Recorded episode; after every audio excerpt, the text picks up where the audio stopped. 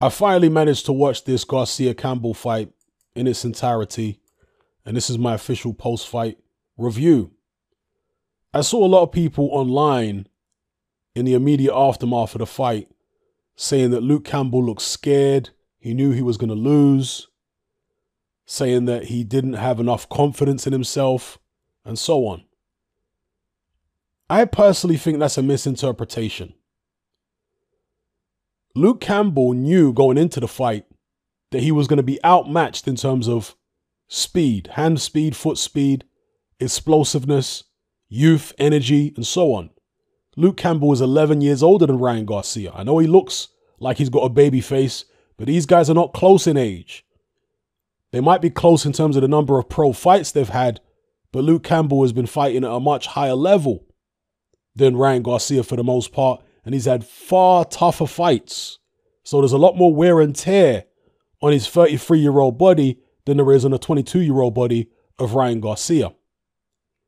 So you can prepare as much as you possibly can for a guy who's going to be fast and young and energetic. But until you get in the ring, you're not exactly sure how you're going to be able to deal with that. And from very early on, Luke Campbell realized that Ryan Garcia was blisteringly fast compared to him. He realized that he could not get into prolonged exchanges with this guy. And so, what do most veteran fighters try and do? Is they try to slow the pace down. They don't want to get into a young man's fight where it's about athleticism and energy and work rate. They don't want to get into that. They want to slow the pace down to their liking so they can pick their shots and take their time. And that's what Luke Campbell was trying to do. He was moving around and, you know, not looking to get into exchanges with Ryan Garcia, the guy with the faster hands, the guy with the better punch variety. He was looking for the opportunity to land the kind of shot which he did land in the second round that dropped Ryan Garcia. But even when Ryan Garcia got up, Luke Campbell could sense, everybody could see. Garcia wasn't out of it. He still had his faculties, he still had his wits about him. And therefore, Luke Campbell, who isn't a renowned finisher, if he'd really gone for it against Ryan Garcia at that point, I think the chances are Luke Campbell would have got stopped earlier than he ended up being stopped in the seventh. I think he would have got stopped earlier if he'd gone all out to try and get Ryan Garcia out of there. Because I don't think Ryan Garcia was ready for the taking. It was a heavy knockdown. Don't get it twisted. But Ryan Garcia's eyes looked clear. His balance was there. And if you look at his body language, he didn't seem particularly perturbed by getting dropped like that. He seemed comfortable. And he was the guy pressing the action. He wasn't quite as cavalier after the knockdown as he was prior, but he was still the guy pressing the action. Luke Campbell still understood at that moment this guy has got all his faculties about him. He's way quicker than me. He can throw punches from lots of different angles, which I can't throw them from. So I still don't want to get into any kind of prolonged exchanges with this guy. I don't want to give him any opportunity to start letting his hands go. So he was still careful. So I don't think it was a lack of confidence. I just think it was Luke Campbell understanding that he was overmatched in terms of speed, explosiveness, athleticism, punch variety, youth, energy. Okay? I think this is being misinterpreted as him being scared or not having enough confidence. I think if he'd done what a lot of people think he should have done and be more assertive and more aggressive, he would have got stopped earlier. That's my personal view. So, long story short, I think Luke Campbell did as well as he could have done. Uh, I think that ultimately the youth and the athleticism of Ryan Garcia was too much, and he was always going to be too much. That knockdown in the second round, notwithstanding, it was Ryan Garcia's fight. And yeah, Luke Campbell did have his moments, and I'm not going to say he only won a single round, but you know, if you take that knockdown out of the equation, I mean, Ryan Garcia was winning that round. You know, he won everything that happened before that knockdown and after that knockdown. For my money, Ryan Garcia was winning the round. So I think Luke Campbell did as well as he could have done against this guy. And he he was just in against somebody younger, stronger, faster, and more talented all round. It was a nice setup with the left hand in the second round. He was throwing one twos upstairs. He was throwing some left hand straight. He then varied it, jab into Ryan Garcia's body, you know, making him think, okay, he's going to go downstairs because he did throw a few down, making him think he's going to go downstairs, then looping the left hand over the top. And Ryan Garcia showed some defensive weaknesses there. You might be able to get away with what Ryan Garcia did against a shorter opponent with shorter arms, where he just stuck his arms out in front of him and leaned back in a straight line. He didn't even get his feet out of the way. You see, if you're going to lean back, a la a prime Muhammad Ali, very few boxing trainers will advise you to do that anyway. But if you're going to do it, get your feet out of the way as well. If you're fighting somebody who's as tall as you with a similar reach to yourself, get your feet out the way. It's not going to be enough in a lot of instances to just lean your head back. But that's what Ryan Garcia did. It reminded me a little bit of uh, Hasim Rahman when he fought Lennox Lewis in the rematch. Because that's what Hasim Rahman was doing. He was just sticking his arms out in front of him and leaning straight back, not getting his feet out of the way, just leaning straight back, hoping that would be enough to uh, block any incoming power shots.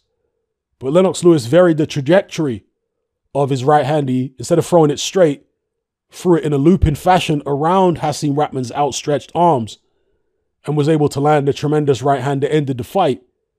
In this case, of course, Ryan Garcia got caught with a similar shot, looping shot, a left hand from Campbell rather than a right hand from Lewis. But again, he positioned himself like Hasim Rahman, chin in the air, leaning back, arms out in front of him, gets clocked in a similar fashion, goes down hard, but he wasn't that badly hurt. You know, flash knockdown in terms of the uh, concussive effect or lack thereof from the shot. Got up, composed himself, was calm, looked confident, wasn't flustered or panicked. Yes, Luke Campbell looked tense in the fight, but again, that's because he was up against somebody who he knew could strike and hurt him at any second. So when you fight someone who's so much faster than you, who has more energy than you, who has more punch variety than you, more imagination on the attack than you, you're going to be on edge. you know, that's how you stop yourself from getting clipped. You're going to be on edge. Luke Campbell doesn't really have the offensive sophistication to be able to do any more than he did. In my estimation, anyway. I think he, he did as good as he was ever going to do. And Ryan Garcia ultimately is just a better fighter. Maybe a younger Luke Campbell, when he was 26, 27, might have been able to do a little bit better.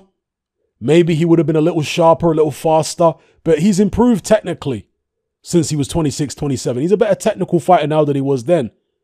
If you're just talking about having the ability to, you know, put a bit more energy in there, having the ability to keep up with what Ryan Garcia was doing from an athletic point of view, you know, from a mental point of view, because it's very mentally fatiguing when you're in there against somebody who's that fast, who's who's looking to put it on you all the time. And this was not like Vasyl Lomachenko, who's a little short guy compared to Luke Campbell. Luke Campbell could take a round off here and there, just sitting behind the jab, making it difficult for Lomachenko to get to him. Didn't have that luxury of Ryan Garcia, a guy who's just as tall as he is. So, yeah, that's my take on the fight. Yes, Ryan Garcia showed some defensive issues there. He also showed that he's overeager at times, going in there, not having any respect for Luke Campbell. But that fight will do him a lot of good because now he realizes that he might go in there thinking a guy's going to be a walkover and he can get clipped and dropped. And there are bigger punches out there 130 pounds than Luke Campbell. So the fight will do him a world of good. I know people want to write him off against Tank, write him off against Teofimo Lopez. I wouldn't be so quick to do that. I really wouldn't, especially with Tank Davis, because Tank Davis is coming up in weight. He's nowhere near as tall as Ryan Garcia. Will he be able to punish Garcia the way that Luke Campbell was able to?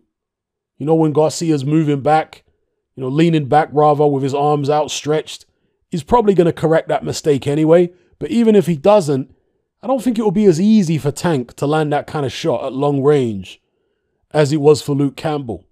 You know, Tank overall is a more talented fighter than Luke Campbell. But Luke Campbell is a much taller guy, does have longer arms, and I think he was able to get things done in there that Tank wouldn't be able to get done so easily. And vice versa, there are certain things Tank would be able to do better than Campbell, who certainly be able to pressure Ryan Garcia better than Luke Campbell did. Definitely. And there's probably, I mean, I don't want to say definitely, but there's probably more power for Tank Davis than Luke Campbell has. I say probably because who's Tank Davis really knocked out at lightweight? I mean, come on. Leo Santa Cruz? Are people really that gassed by him knocking out a little guy? And they think, oh, this is the lightweight Mike Tyson? I mean, I'm not so easily convinced. you know? So I, I, I don't want to jump on the bandwagon, the reactionary bandwagon with everybody else saying, oh my God, this guy gets destroyed by Tank Davis because he got dropped by Luke Campbell. I don't think it's as straightforward as that. I think the Teofimo Lopez fight, if I was involved in managing Ryan Garcia, I would stay away from that fight more than the Tank Davis fight at this stage.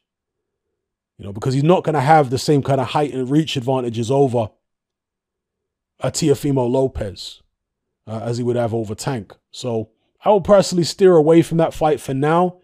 And if he's going to fight any, well, of course, there's Devin Haney. He's Devin Haney's mandatory. Even Haney, I think, would be. It's a good fight. I would rather him fight Tank than Haney at this point. You know, I think that with his height and reach, he will be able to maybe box a little bit against Tank. Um, give Tank some issues. He had some issues against Leo Santa Cruz, people. so, look, I'm not making a prediction right now in terms of who I think would win, Ryan Garcia or Tank, but I don't think it's this foregone conclusion that people are making it out to be. I just don't see it. Let me know what you guys think in the comments below. Ryan Garcia, his performance against Luke Campbell. To sum up, ultimately for me, I think Luke Campbell knew he was up against it. I don't think it was a situation where he wasn't confident enough or didn't believe in himself enough. He just didn't have the talent to be able to keep Ryan Garcia off of him for any great length of time. And that's what he would have needed to do to win the fight. He would have needed to slow the pace down and keep the pace slow, you know, relatively slow, so he could have the space to box his fight. Ryan Garcia simply didn't allow him to have that. And Campbell wasn't good enough to reestablish it. I think it's as simple as that. So give me your take in the comments below, people. I'm out. If you'd like to access all my boxing content advert free and enjoy the convenience of listening via a podcast app with the option to download in high quality MP3, then consider joining me on Patreon. In addition to the aforementioned perks, you'll also gain access to exclusive weekly live stream Q&A sessions and hangouts, as well as uncensored, no holds barred uploads which are too blue for YouTube. This includes my popular Confessions of a Nightclub Bouncer series. We've also got a Discord server where you can come and chat and hang out with myself and other members. Just head on over to my Patreon page and select the tier called Hatman Boxing Extra.